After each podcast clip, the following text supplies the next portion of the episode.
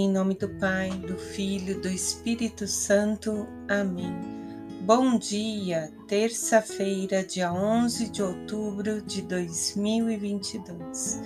E peçamos ao Pai que derrame sobre nós o Espírito Santo e que esse Espírito Santo venha nos preenchendo com os talentos, os dons e as virtudes que nos são necessárias para bem vivermos esse dia Convidamos o Senhor para sentar-se conosco e permanecer conosco durante todos os nossos momentos.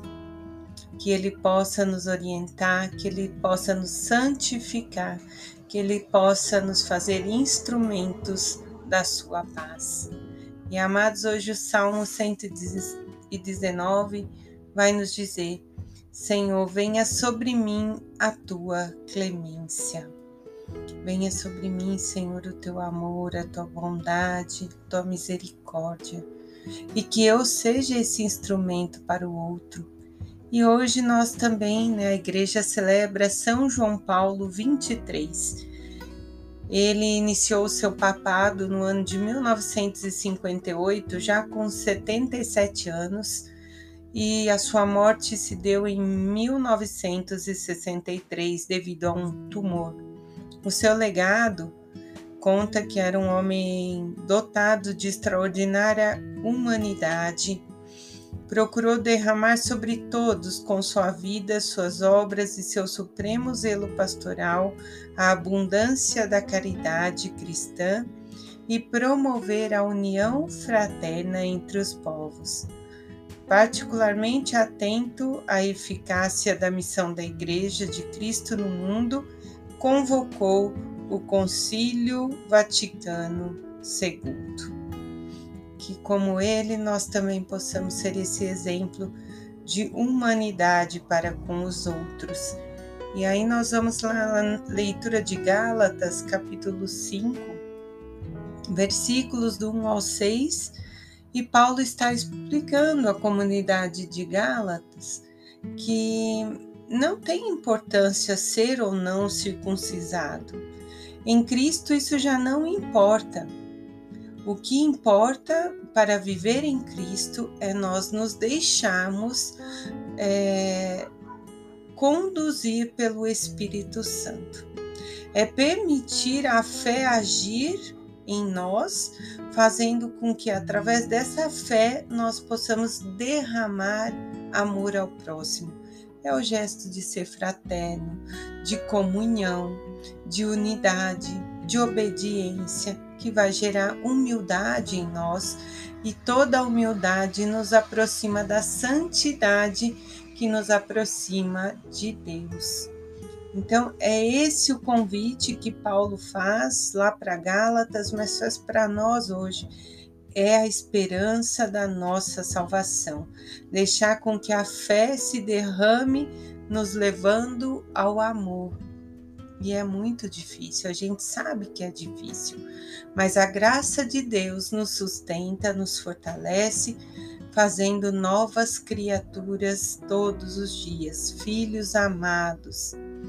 E na leitura de Lucas, no capítulo 11, versículos do 37 ao 41 vai dizer que Jesus estava ali falando quando um fariseu o convidou para jantar em sua casa.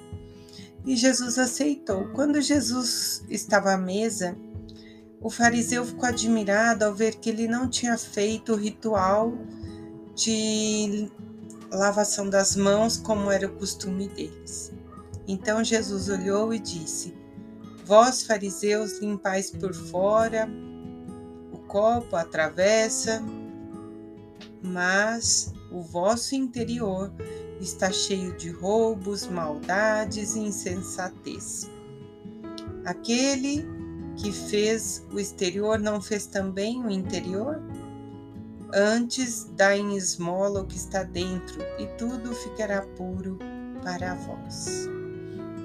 Novamente, Jesus vem chamando a atenção, como em outra parábola que ele usa do sepulcro caiado, né? Que por fora estamos todos belos, mas e como é que estamos por dentro?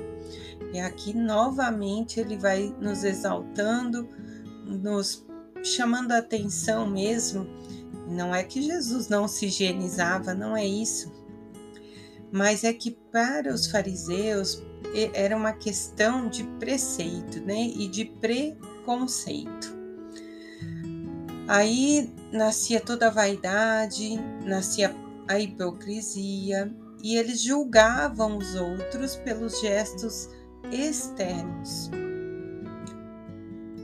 E, claro, é possível cumprir as exigências externas, como lavar as mãos, é, ser uma pessoa né, correta por fora e por dentro. Mas de nada vai adiantar, Jesus vai dizer, se o nosso coração estiver cheio de coisas que nos pesam, que nos tiram da nossa essência, que nos afastam de Deus, que é o nosso Pai e Criador. O coração tem que estar bem, fazer é, o que Paulo pede, derramar na fé o amor. E ainda hoje nós vivemos essa mentalidade em vários setores da nossa vida, no trabalho, muitos na vida pessoal, na igreja, em vários aspectos externos, onde julgam o que estamos fazendo de acordo às vezes com a roupa, de acordo é, com, com a forma com que você com que você come, com que você bebe, enfim. E novamente eu vou frisar: Jesus quer de nós uma observância. Claro que nós temos que ter noção de como é que nós nos apresentamos ao templo, como saímos à rua, como ficamos em casa, o que comemos, o que bebemos, mas não é sobre isso. Isso tudo faz parte, mas para eu viver uma modéstia, algo que me aproxima de Deus, eu tenho que trabalhar primeiro o meu coração. Não adianta eu estar por fora, toda arrumadinha, toda certinha, é, fazendo, né? Não tomo, não tomo isso, não como isso, faço isso, e no fundo meu coração está ali carregando mágoas, tristezas, rancores, não perdoa isso não vai me aproximar do amor verdadeiro. E como disse São Francisco de Assis, sou o que sou diante de Deus, nada mais. Assim, o que importa não são, amados, os sinais externos, mas sim o que vem do interior de cada ser. A partir do momento que o nosso interior se molda, que nós amamos, que praticamos a justiça, a bondade, nós vamos expressando esta fé e vamos vivendo de outra maneira, vamos externando é, aquilo que nós temos no nosso coração.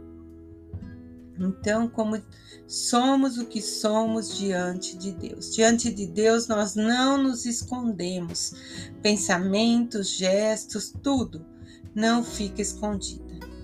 Nós temos que né, ter essa postura mas temos que primeiro trabalhar o nosso interior para com humildade e obedientes estar juntos do Senhor.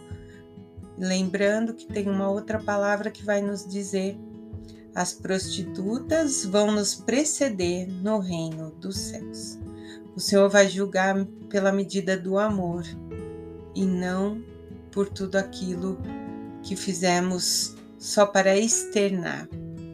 Em nome do Pai, do Filho, do Espírito Santo. Amém.